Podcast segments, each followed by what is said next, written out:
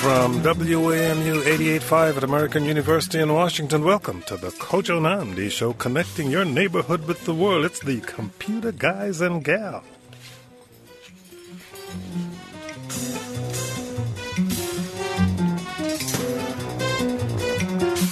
Allison Druin is Chief Futurist at the University of Maryland, Division of Research, and co-director of the Future of Information Alliance at the University of Maryland.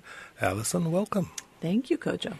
And a welcome to you, Bill Harlow. Bill Harlow is a hardware and software technician from Accent PCs at Mid Atlantic Consulting Incorporated. Welcome to you, Bill Harlow. Thank you. John Gilroy is Director for Business Development for BLT Global Ventures. Welcome to you, Cue the John applause, Gilroy. Kojo. Cue the applause. We're here. I'm afraid we have no applause for you today. There's no queuing. when I read about the two hackers who took control of a Jeep Cherokee in motion, I thought that's scary. Then I read the account by the writer at Wired magazine who was driving when the hack occurred. He agreed to be the guinea pig, and I thought this is really scary. John, remind us what happened when those two black hat hackers got into the entertainment system of a Jeep. They not only blasted the radio, of which I approve, and, and cranked the windshield wipers. They cut the engine while the car was on the freeway. Yeah, kind of scary. Well, these two characters have been playing around with cars for many years, and so they're well known in the business. And they came up with this as kind of an exploit, a proof of concept. And they said, speaking of black hats, oh, by the way, we're going to show you how we did this at the Black Hat Conference. So this is like, uh, stay tuned, these commercials, and we'll tell you more. And so I think they're having a lot of fun with this. And I think it's uh, it's almost a necessary job. Now, you, I don't wouldn't call them black hackers. I'd, I'd probably call them maybe white hats or, or, or gray hats or something because they're letting a company know the vulnerability because other people have let companies know the vulnerabilities and the companies have shut up. And so this this can reach up to half a million cars, though, can it, Bill? This led up to a recall of 1.4 million vehicles from Fiat Chrysler Group. So, um, yeah, that's the first time that's ever happened that uh, there's been a car recall issued over software insecurities. Yeah. Now, many listeners could remember back to 1999 when people had problems in their computers and you'd flash and you'd update, update the firmware. That's what's part of this process is you take the firmware on the, let's say, a brand new car with a computer in it like Allison drives, and we in and we set the firmware, and all of a sudden we can control many parts of the car. I'm wondering when there's going to be when there's going to be uh, ransomware where I get in my car, turn the key, nothing happens, but I can pay five thousand dollars. You wanna go home? Oh, pain. If if you'd like to contribute to this conversation, you can call us at 800 433 8850. Do you worry about hackers getting into your car's software system? Do you think we need new laws to mandate better cybersecurity in our cars? 800 433 8850. Shoot us a tweet at Kojo Show using the hashtag Tech Tuesday. Email us at kojo at wamu.org or go to our website, kojoshow.org. Join the conversation there. I guess our new cars are really computers on wheels. Are they just as vulnerable as our other devices, Allison? Yeah, and, and actually, that's what very much concerns me is this, that obviously, yes, if someone cuts out your car, that's not a very good thing, especially if you're on the highway. But um, imagine if they're cutting out um, computer systems in hospitals or in factories. Um, talk about cyber warfare. Um, that's really scary, folks. Um, it's about the fact that we can connect so easily into um, into the internet, into these computer systems, um, because we're trying to actually make um, uh, an Internet of Things so that things can be smart and can connect together. So the dark side of it is, unfortunately, that when you do that, it's easier to manipulate it out on the outside world. And when that happens, yeah, it's more than just your cars that can cut out. I think that the best phrase that describes this is um, same mistake, different platform.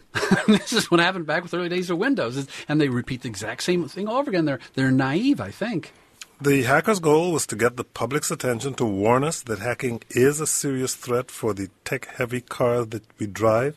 Bill, do you think they succeeded? I think so. I mean, it, it, it woke uh, Fiat Chrysler Group up, if nothing else, because they were silent initially, and then they finally came out and said, "Yeah, we need to issue a recall to uh, to patch a hole in this." What I'm worried about, though, is just you know, it, it's always a cat and mouse game with computer systems, right? So is that is that going to be an ongoing thing with cars? You take it in for your uh, your recall patch, and then a few months later, a new hole is discovered. Time to take it in again, lather, rinse, repeat. Well, I have to say that I have hated the software on my Ford Explorer for ages. And it wasn't even hacked. And it wasn't even hacked. In fact, I wish it were hacked so that it could be fixed. It's so bad.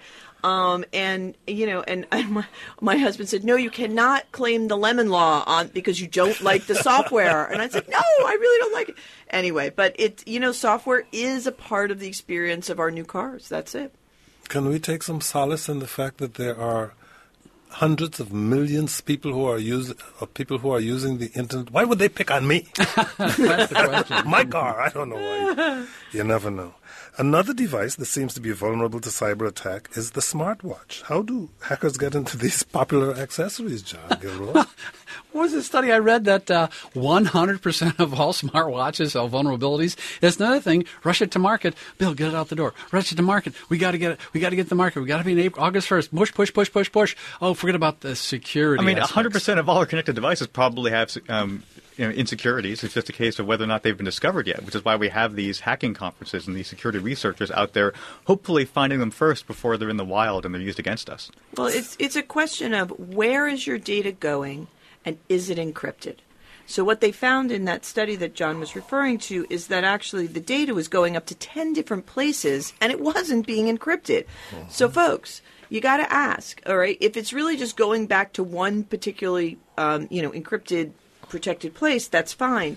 Um, but you have to say, all right, is this something that's worth it? And should I be playing around with my protected data? No, I got this funky watch I'm wearing, and I don't turn it off at night. And people don't turn their smartwatches off at night, so it's on all the time. Yep. And it can track you, and it can find out. If someone picks up your watch off a table, Hmm. they can get into the watch, they can go into whatever apps that were currently connected on your phone, emails, text messages, and half of the watches do not have a passcode. Password. I mean, that's just, it seems crazy, but, you know, it's the way they're doing it. They're pushing it out the door. Here's Daniel in Washington, D.C. Daniel, you're on the air. Go ahead, please.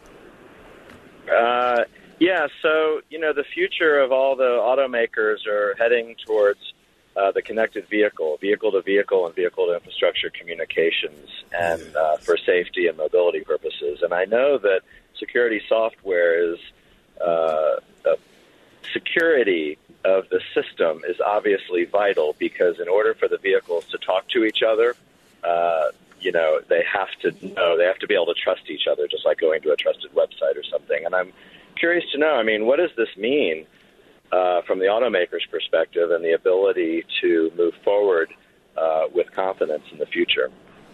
Bill? Well, uh, I don't think it's going to honestly make a, a huge change right away. I mean, we saw this recall, but I think something really bad's going to have to happen before I, I think when Peter B. Lewis founded the Progressive Insurance Company in Mayfield Heights, Ohio, he never dreamed of something like this. What's an insurance company going to do? Okay, I'm going to cover Allison's car for one amount. Now, Kojo's car is newer, so we're going to have to cover him for a different amount for cyber attacks and then liability. Security I mean, premiums, well, huh? Yeah, what's going to happen? Because Progressive made their money on high risk insurers, which were movie stars. And so maybe, oh, you're driving a new car. It means you're high risk, Allison. So you're going to pay 50% more. I think, I think the insurance company's going to have the answer to this. Oh, I don't think it's the insurance companies. I think it's the partnerships that the, the that the um, companies that um, you know the car companies are going to have with software companies. That's a good point. And I think that the tighter the partnership is, um, the better it, the car will possibly be. Um, but it is a. It, but I agree with you, John. If that doesn't work, then it's insurance Who's companies. liable? Yeah. We got an email from David who said, I've been in the computer software development business for more than 35 years. I'm firmly convinced we'll make no progress on computer security until we can hold vendors legally liable for these problems. there you go. Licenses that disclaim any responsibility for the program need to be made legally unenforceable. We need licensing for software and system engineers with the same degree of engineering liability that civil engineers now have. If the bridge falls down and the engineer is at fault, he or she could be sued and held liable. Allison, actually, I'm wondering, did your uh, your car come with an end user license agreement? Uh, By turning EULA. this key, you you have you, you have agreed to all. I wish. I don't know. I Check if the I would manual. have I'm kinda taken a look at curious. that. Yeah. mm. And David, thank you very much for your call. if you live in the Microsoft Android universe, you'll want to pay attention. Microsoft's new operating system, Windows 10, debuted last week, and the reviews seem pretty good. Likewise, the new Edge browser, which replaces Internet Explorer, gets good marks. Um, Bill, what's your take on the new Windows 10? What do you, people like about it, and what parts aren't so popular. Well, I got to play with the preview versions of it, and I like it a lot. And I'm actually kind of annoyed that the two systems I want to run it on, I can't yet, just because I'm waiting for drivers. I mean, it's a new operating system; that's nothing new. Uh, and then the, on the other one, uh, I, I can't ever install it because they're taking away Media Center, which I rely on on that home theater PC. But uh, but yeah, it, it, it seems really nice. They've taken a lot of the flack they've gotten deservedly for Windows 8, and they made uh, Windows 10 feel a lot more like a proper desktop operating system. I mean, it's it's not like before where it was so tablet focused. And the other thing that's pretty slick too, and I'm sure uh, you, you played with this a bit, Allison, is uh, Cortana, the uh, the uh, voice uh, assistant. And Cortana, by the way, is named after a character from the Halo video games Mm. published by Microsoft for the Xbox. And I want to point out that in, in Halo lore, Cortana is an AI that goes rampant and turns against the heroes. Well, that's not good. So just throwing that out there. If you use Windows 7 or 8, will you install the free update to Windows 10? Give us a call, 800 433 8850. If you have already tried Windows 10, let us know what you think. Send us an email to kojo at wamu.org. Allison, so far, reviews seem to like the user interface. How is it different from prior versions of Windows? Well, it's there's a combination of things. First of all, there is the all blessed start button is back. Okay, this was like a religion people took that, that Microsoft took away and upset people thoroughly. Um, they did keep the tile feeling, but they kept it subtle. And oh my goodness, there's not three UIs, there's not 3 user interfaces uh, across the operating system. So actually, once you learn one way of how it's working, you can use it across that. Now, the interesting thing is, um, in terms of the upgrade, this is going to be one of the first times that um, Microsoft is saying this is a free upgrade, okay, for billions, you know, of people.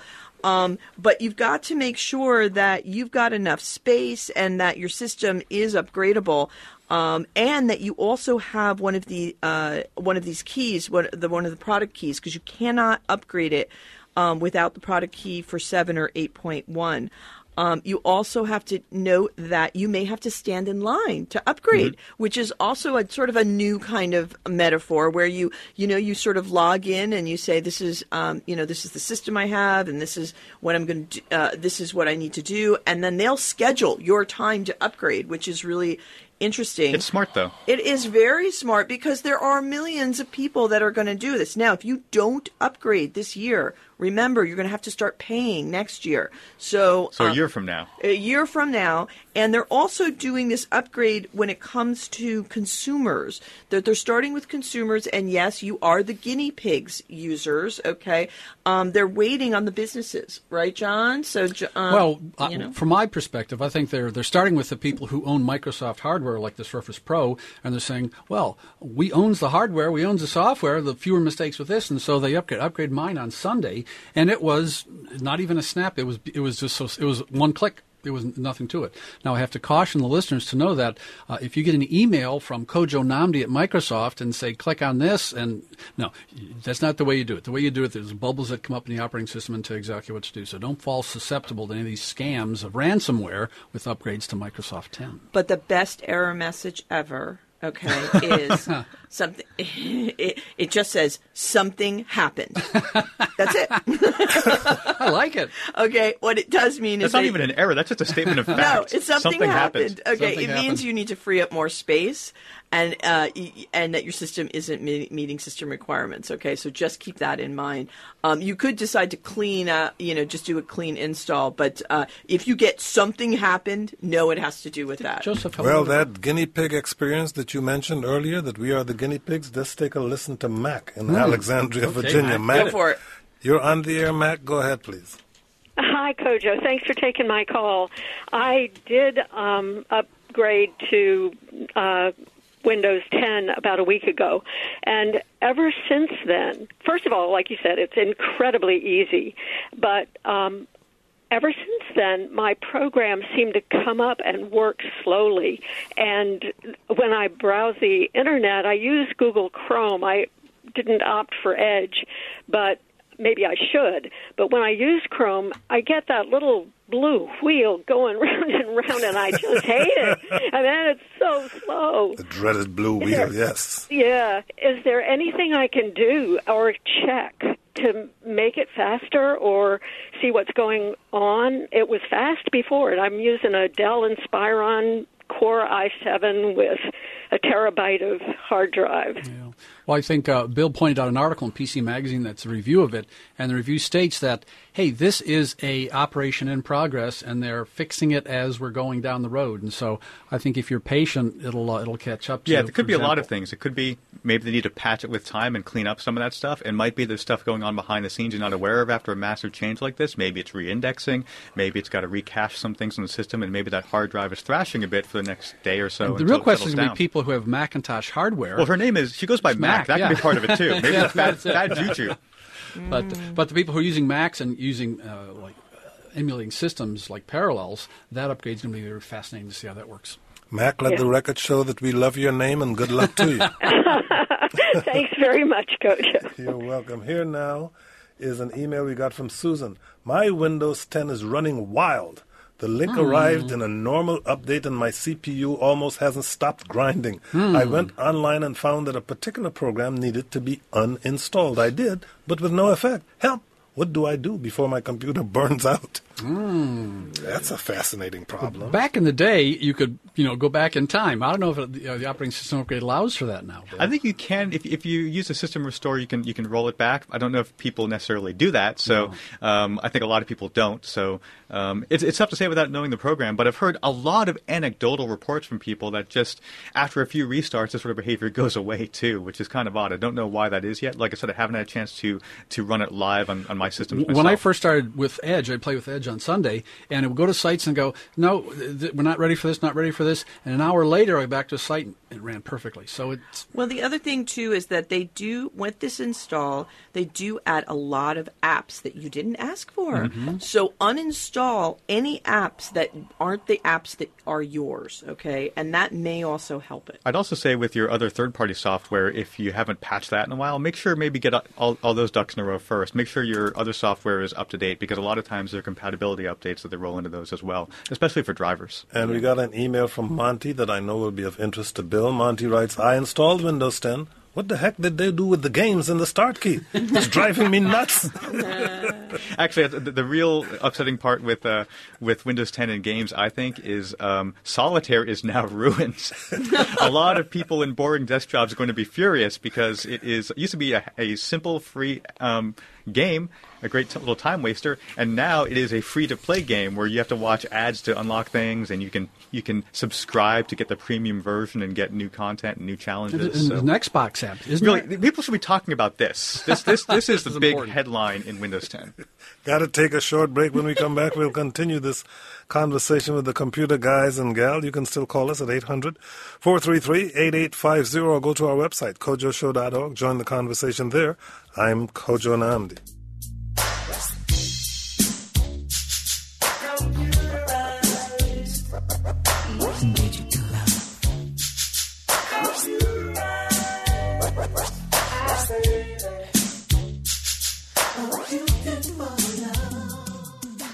We're bogged down in Windows 10 with the computer guys and get what happened. Allison Druin is chief futurist at the University of Maryland Division of Research and co-director of the Future of Information Alliance at the University of Maryland. Bill Harlow is a hardware and software technician for Macs and PCs at Mid-Atlantic Consulting Incorporated, and John Gilroy is director for business development for BLT Global Ventures. We will get back to the phone in one second, but Allison Windows has replaced its original Internet Explorer with a new browser called Edge. The logo is very similar. So far, the new browser looks promising. What do you think?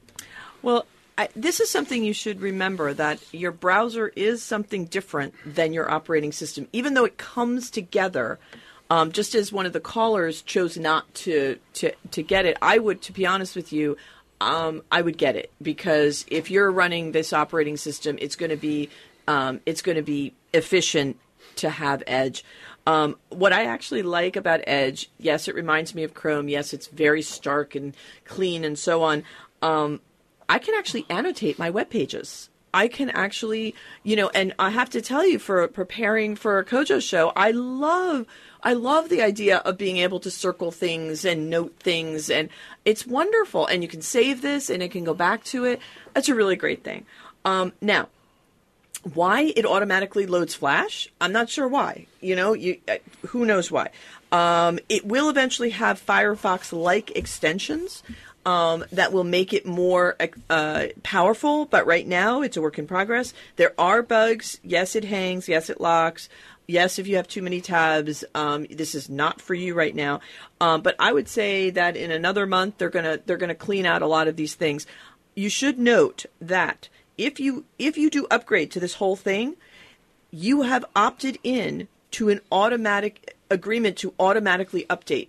Okay, so in other words, you cannot opt out of these things and say, ah, eight months from now, I will update this.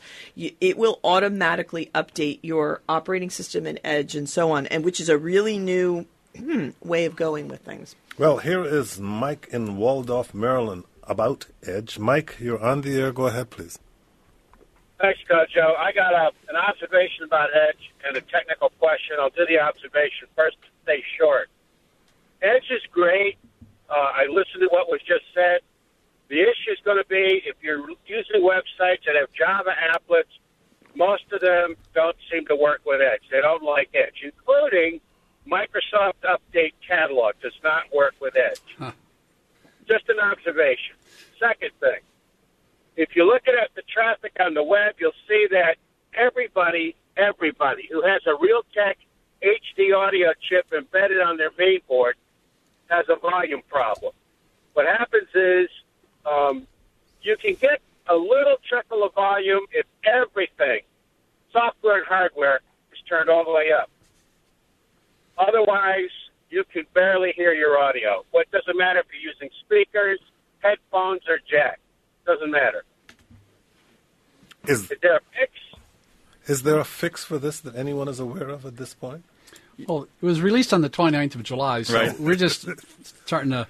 Six days We're ago. fixing to get ready to figure out more. Yeah, I was Now, I had no problem with Surface Pro. I was Hey, playing with it in a virtual machine and uh, didn't have any issues with that. Uh, that said, the HD audio chips on almost every main board are made by a company called Realtek. So um, if Microsoft doesn't have an update for that, maybe go to Realtek's website and uh, see if they have a patch driver you can install. Thank you very much for your call. Well, um, Allison, how well are you hearing Cortana, the per- digital personal assistant that we talked to earlier that comes with the You system? can't be trusted. You can use it. and um, how does how does Cortana compare with Cortana compare with Siri? Well, this is interesting. So Cortana was actually on uh, mobile Windows mobile devices, but um, many many people didn't have them, so they wouldn't have Two percent market share. Yeah, right, exactly. So you really wouldn't know this. But um, apparently, compared to Siri, um, and I, I've been yet to find this spunkiness happening. I- sassiness? yes, it's, apparently this, she's supposed to have like a lot more personality. She's okay? already going rampant. Uh, I know it's true. Um, uh, the idea, though, is that Cortana is supposed to be more playful and more proactive in terms of learning about who you are, so you can help. So Cortana can help you better. Um, there is something um, called a, a a bit of a notebook, okay, and that's a special thing. They learned that um, that the people that actually designed this um, software uh, actually learned from real human assistants. How how are people you know you know if i'm kojo's personal assistant you know outside of knowing him for 15 years how do you actually when you're new how do you get to know kojo and help him? Well you actually start writing notes about him and you know the the time of day not to send him an email because that's going to send him over the edge or you, the time of day that he needs um, certain things and you have to be on on call or the kinds of things um, you know uh, they have a whole bunch of different things on this uh, you know places interests remind me keep quiet things like that so i think this is a really um, i think this is a really interesting uh, bit of work in terms of um, technology and sociability uh, remains to be seen how you know playful I, I do think it's cool stuff. It kind of reminds me of Google Now and what Apple's starting to do more and more with Siri. And one of the things that, uh, you know, as you pointed out, is it has to learn about you, which means that uh, there might be some privacy concerns. So if, if you're concerned about what sort of information you're happy to share with, with uh, Cortana, um, Windows 10 actually has really granular controls as far as what you can, what you can share, as far as uh, your location, for example. Um, And then special controls just for Cortana as far as whether she's always listening and, That's and what right. sort of stuff That's she right. can learn about you. I, I was driving down a Nationals game with this guy who had a Windows phone, and he was screaming, Cortana! How do we get away with this traffic? So I don't have a good opinion of this Cortana. we went down the wrong road. Cortana sounds fine. It sounds like maybe your friend might need to. Uh, too much traffic down at the. Nationals game. How do we get to Half Street? We get an email from Bert who says two questions about Windows 10. Edge always comes up full screen. Why? And the Windows DVD player, which installs if you had Media Center, does not play all DVDs. Any thoughts? Hmm. Sure, we've had Well- a lot of thoughts. What's nice, it, it has a tablet mode. I think it assumes you have a keyboard there with a notebook, and then you can hit a button. You go to tablet mode, and this is what happens. The tiles get to be full size with tablet, and they're smaller in the lower left hand quadrant with desktop. I think it's real convenient. As far as deep, what is a DVD? I've never heard of one of those. Is that something to do with? you know, it, would, it wouldn't surprise me also if maybe you need to download additional software because there are licensing costs to being able to play back DVDs if you sell that capability. So a way, a way a lot of companies get around this is they don't necessarily bundle it, but you can get it if you take the initiative and download it separately. So there might be an additional download. Those are small little record things, right? The DVD Well, things? but you might want to also look at your They're settings. coasters. Your settings may be um, uh, your default to, to full screen. So just take a look at your settings and see what you got. Two companies, Reddit and LinkedIn, have taken flack for their policies and are now trying to make amends. John Reddit has been criticized for not drawing a sharp enough distinction between talk that incites people to illegal action and free speech that's offensive but legal.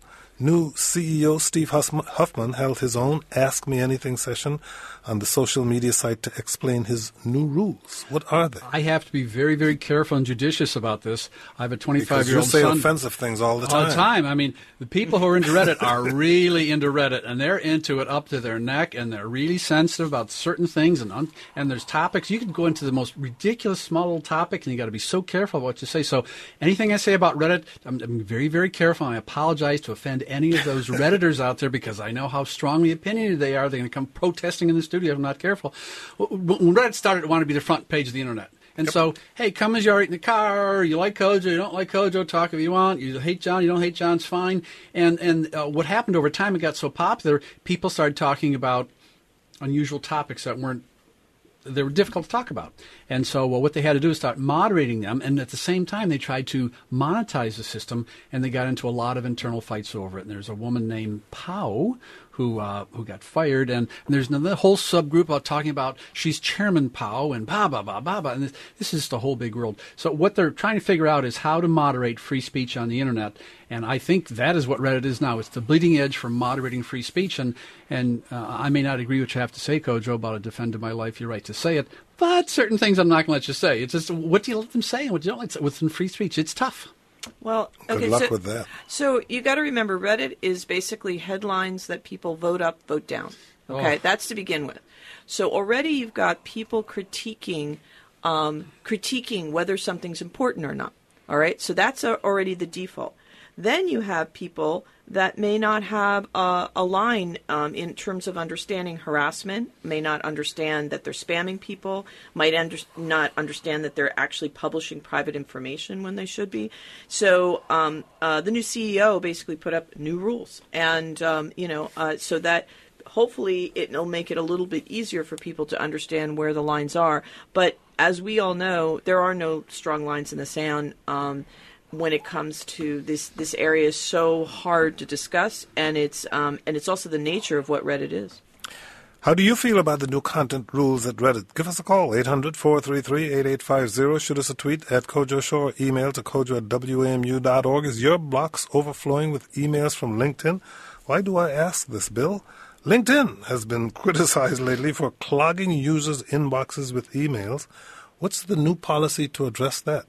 They're going to uh, back off on a lot of this because they were saying that some people are saying what like 10 emails a day in some cases Yes. you know with, with various updates or people trying to reach out to you or, or who knows what and uh, they said that the, it, the example they, they gave was if you were getting uh, uh, 10 emails a day we cut that by four and uh, already uh, half of our uh, half of our user base is is uh, much happier about that so I think it's a good thing because I noticed this trend too and it's not just LinkedIn it's a lot of other social networks it's various uh, online retailers where you might get you know an email a week and then it became an email a day and then it became several emails a day from the same the same people Yeah, but do the math. Several. Wait a second.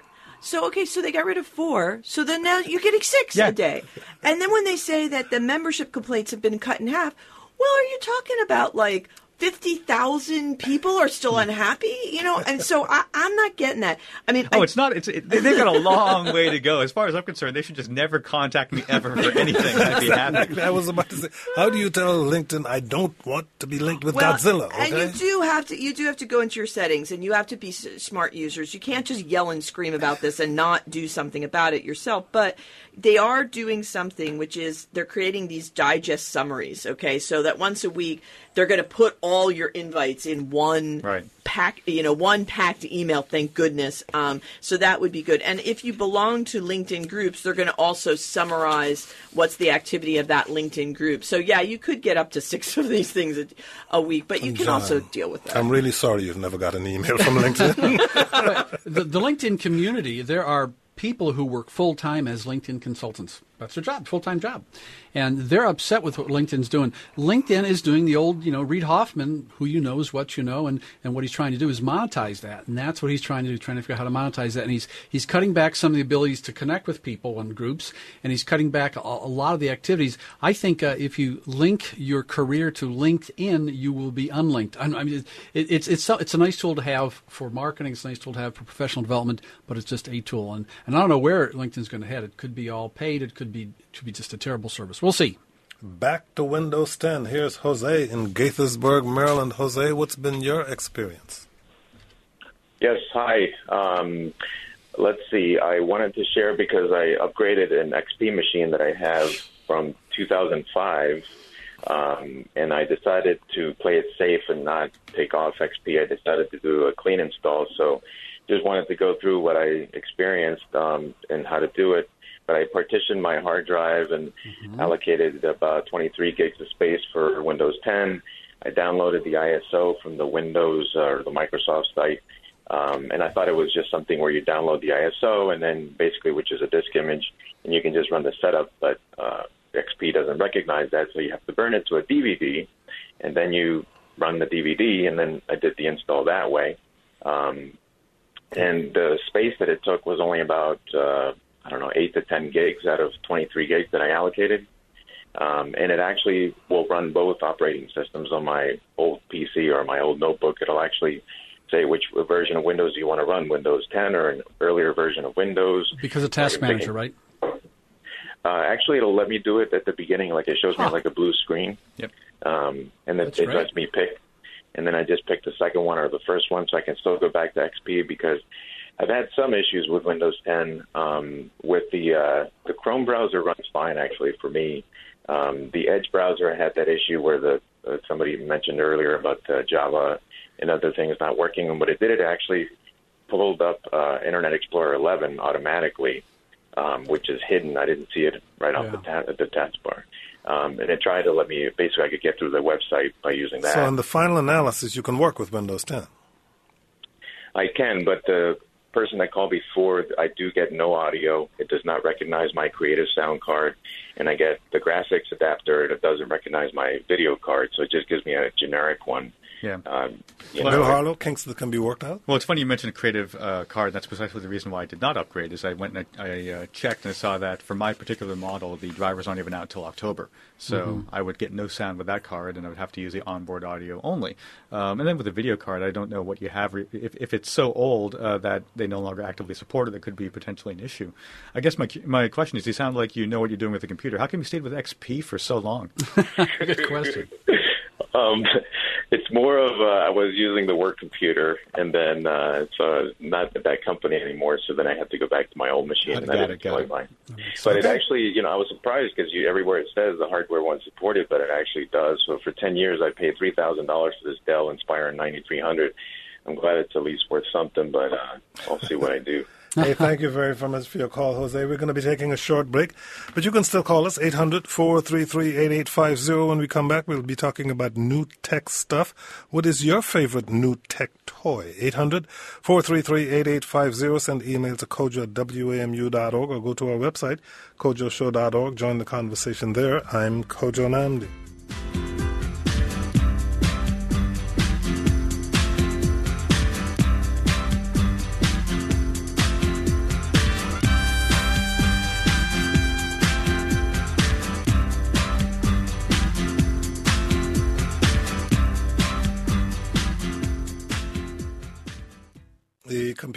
Computer guys and gal are here. Allison Druin, John Gilroy, and Bill Harlow. We were talking about Reddit earlier. There was a flicker of interest from Cecilia, but just a flicker. Cecilia writes, Exactly what is Reddit and why should I care?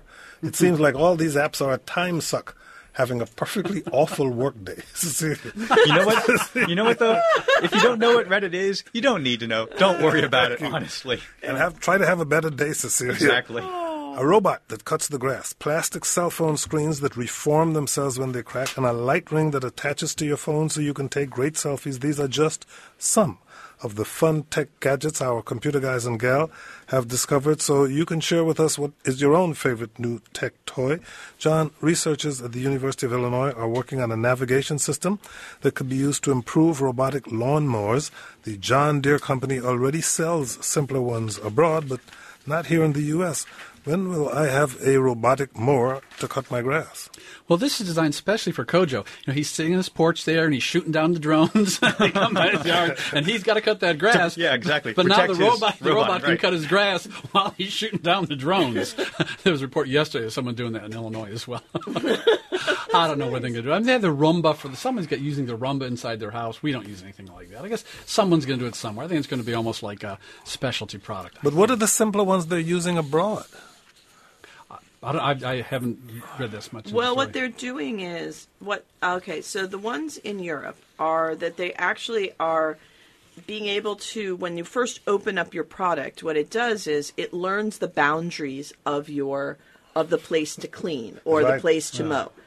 But what John Deere is doing now with these researchers is they're looking at a way to do this on the fly so that if your boundary changes or like people are in your boundaries and you don't necessarily want to cut the grass while there are five year old children standing in the middle of it, right? Um, that it actually is going to use some computer vision technology to be able to do this. So, um, Are these connected devices though? Uh, yeah, right. Oh no, we're putting two and two together. Is someone going to hack in and next thing you know my flower bed's destroyed? Is that what, is it's that like the future? Chucky, Chucky with a power mower. there you go. Or you could just run people over, and then it would be it would be fabulous. Good anyway, thing Kojo has his shotgun; he can shoot the lawnmower too. I bet they're connected. It I'm just saying. just saying. Run over huh? my neighbor. Just saying. but it is about. Um, uh, the other th- interesting thing is, is why is it in Europe and not here That that they're doing question. this? I, I suspect that we actually have um, stronger consumer um, laws against cer- uh, certain things or protection. Sorry, so uh, certain protections um, to make it so that uh, you know if something goes wrong and so on. And I don't think these things have all the protections sorted out yet. John, Google has a new mapping feature that lets you record the route you take from place to place on a given day and attach photos so you can go back, oh, even years later and relive it. Do I really want to do that? Well, I sure don't. You know, I, I studied history, and I think there's some value to that. But this is this getting to be more and more like Big Brother. Now we know exactly what you ordered, when you ordered it, and step by step. Did you walk up to the post office? Did you walk to the tofu store in Takoma Park? I mean, they know exactly where you went, even in communities like that. So, I'm getting kind of worried about some of these advances. But you have to opt in with this option, okay? It's not like it's going to keep track of you without you saying you want this history. The other thing too is that there's no plans for iOS um, uh, for iOS users. It's only Android, so you can have Android envy here, okay? Because obviously Google is saying, "Who we want to make a special kind of product for." um, you know, a special feature for our Android phones. And so um, the idea is that, in some sense, um, you I want to leave breadcrumbs where I've been.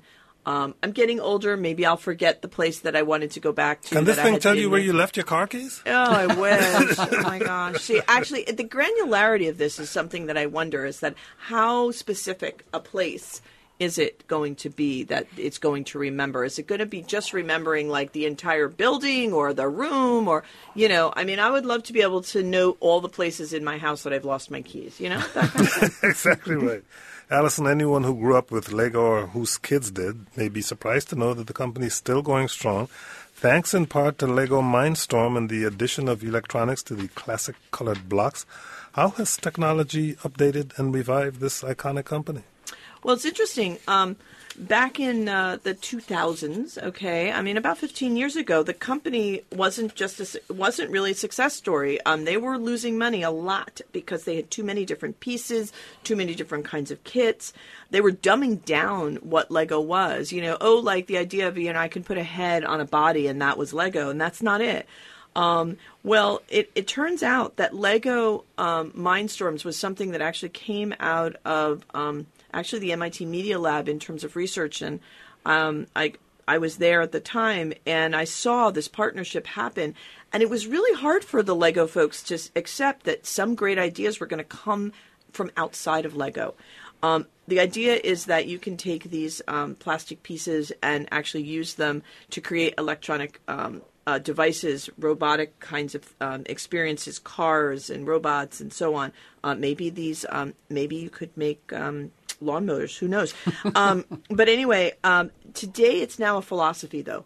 Now they've learned. Lego has learned that it is really um, it's not first of all lego is not just for kids there's an adult fan there's there's this whole thing of adult fan of lego um, group okay I might have a t- couple of technical kits in my house. there- Just there saying. you go. Nothing is for kids only. There Alan. you I'll bet there's a Reddit discussion group.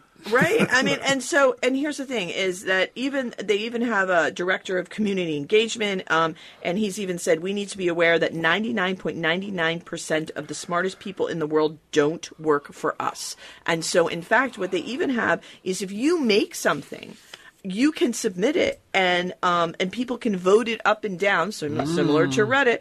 Um, and if it if it's really voted up high, then uh, Lego will consider um, working with you to cr- to bring that out as a kit. So it's really wonderful how they've expanded the um, not only expanded it from you know Lego Mindstorms, but really seen it as a philosophy. You can actually see um, a brickumentary that just went out um, on the airwaves uh, on iTunes or in the movie theaters, and you can see sort of how they're they've changed and how they accept that they were really wrong back then. Good for Lego. Bill, a professional photographer, wasn't happy with the badly lit selfie she was taking, so she decided to do something about it. How does the Kira light ring work? So taking photos is all about uh, capturing and manip- manipulating light, and uh, a cell phone is going to have a small sensor. It's not going to be able to capture a lot of light, especially if you're out, you know, at a bar or something, and you know the lighting there is supposed to be dim and a little, you know, more laid back. So this is a small um, rechargeable ring light you can clip to your phone, and a ring light means that it just sits around the sensor, and uh, it's it's like a donut that. Uh, shoots a diffused light at you so you can aim it get some nice even lighting on your face and take a great shot uh, better living through better selfies The Kira light ring. John, many of us experience with smartphone screens that crack or shatter when we drop them. Now, a new type of self healing plastic could make that problem obsolete. How? I, I would like to see it too. I've read this story and I'm going to put it out for the listeners to read and figure it out. Apparently, they've come up with plastic that can self heal itself. Now, I don't know if there is a plastic. I don't know if it's. I don't know what kind of technology is involved in most of these uh, smartphones, but I wish I had a nickel for every smartphone screen I've seen that was broken. I've had people break it within three seconds of buying it and drop it immediately. So, hey, we'll see. I think this is something we talked about. They're called the. Vitrimers, the brainchild of Ludwik Leibler. a Ludwik Leibler. Ludwik Leibler, a materialist scientist at the ESPCI Institute in Paris. So you can now slam dunk your cell Phone. phone, I'd love to see it. break it, just put some Vitrimers on it, and it heals itself, or But something you know, like that. But you know, I think it's only a matter of or something. time before um, Apple and many of the other phone makers are going to really get a clue that everyone's putting on these these cases. Why don't you make something that is that has tho- those material properties? It, I know that you know. Uh, what it called? The metal is sleek and wonderful, but it's slippery, and people drop it. So why are you doing this? So Come I've on. got I've got uh, two answers for you. One is because the sleek one is uh, it sells and people can then customize the phone and pick the case they want. And secondly, look at how much the cases cost. You know, you sell a phone for a couple hundred bucks, and then hey, maybe make another 20, 30, or eighty bucks for the really robust cases. Why not? People are buying them. Why should they change their business plan? it's wrong. Ah. Back to Windows 10. Here is Campbell in Washington, D.C. Hi, Campbell. Thank you so much, Kojo. I'm so glad you took my call. Um, first off, uh, I wanted to say that Windows 10 was not that easy. I mean, it it shut off and refreshed and cut on my computer at least seven or eight times Mm-hmm. uh, in the process, and it took at least five or six hours. Mm-hmm. Um, but my big problem is that I cannot get it to talk to, you know, my uh, computer to talk to my brother printer. And it claims that it doesn't have drivers for it. I sent, uh, you know, I, I looked up on the web under Brother International. They don't have drivers for this thing. Uh, at one time, when I was going through uh, a variety of panic drills on the uh, computer, trying to print from uh, a Word document, uh, of course, it's saying that you know I'm, I must have a Microsoft type product or something like that, but I don't. And uh, when I was able to push in my brother uh, printer to the settings, it uh, the little box at the corner says, you know, that it will remove that particular Yeah. printer. So, you know, what what can one do in regard to this? Well, uh, I talked to my Staples guy, and he says he could give me a you know Windows 10 for dummies, and that might help me out. But uh, you know, he says it'll be a couple of weeks perhaps before uh, they have a driver that'll be available. That that might be the case, and unfortunately, those might be the only two answers. You're not going to like either one of them, which is that uh, you you did the homework. It sounds like you found there wasn't a driver available, and uh, this may be an older model or a less popular model, so they never bothered uh, making one. Um, so it might be a case of checking if uh, there's a roadmap on Brothers' website and when they'll be updating this model. And if there isn't one, then the next the next option is go and replace it. Unfortunately, um, there are some good entry level black and white inkjet, um, um, black and white laser printers for under 100 bucks, and that might be your best recourse. So the OS was free, but the printer's going to cost you. Yes. Campbell, thank you very much for your call. Good luck to you. We've come to the stage of our broadcast where we ask individuals what their app of the month is. A- Allison, your app apparently helps with local sightseeing. It's called the NPS National Mall. Yeah, National Park Service. Um, there's a lot of people going to national parks all over the um, all over the country right now over the summer. Actually, I got a chance to go to Grand Tetons um, a few weeks ago um, and do some work there, and it reminded me that there's a lot of people that want some uh, cool apps on their phone to get around to to see what to look at and you know, and to try and figure out what's in the park and so on. And it turns out that National Park Service has figured this out as well as actually National Geographic. Um, so, uh, but the the one that um, that is right here, NPS National Mall, you can absolutely um, use it and uh, take a look at it. Uh, take a look at the National Mall with it, and um, I actually like the augmented reality. You can point the phone in a direction, and you can see labels, um, and you can s- get information about what's going on. Um, the app's free, and it, and it can be used uh, with iPhones and, and Androids. Um, take a look, though, uh, that between National Park Service and National Geographic, there's just like a ton of really cool apps that will help you get around the national parks, and it's just wonderful to go to national parks. Bill, you like the app Beme. What does that do?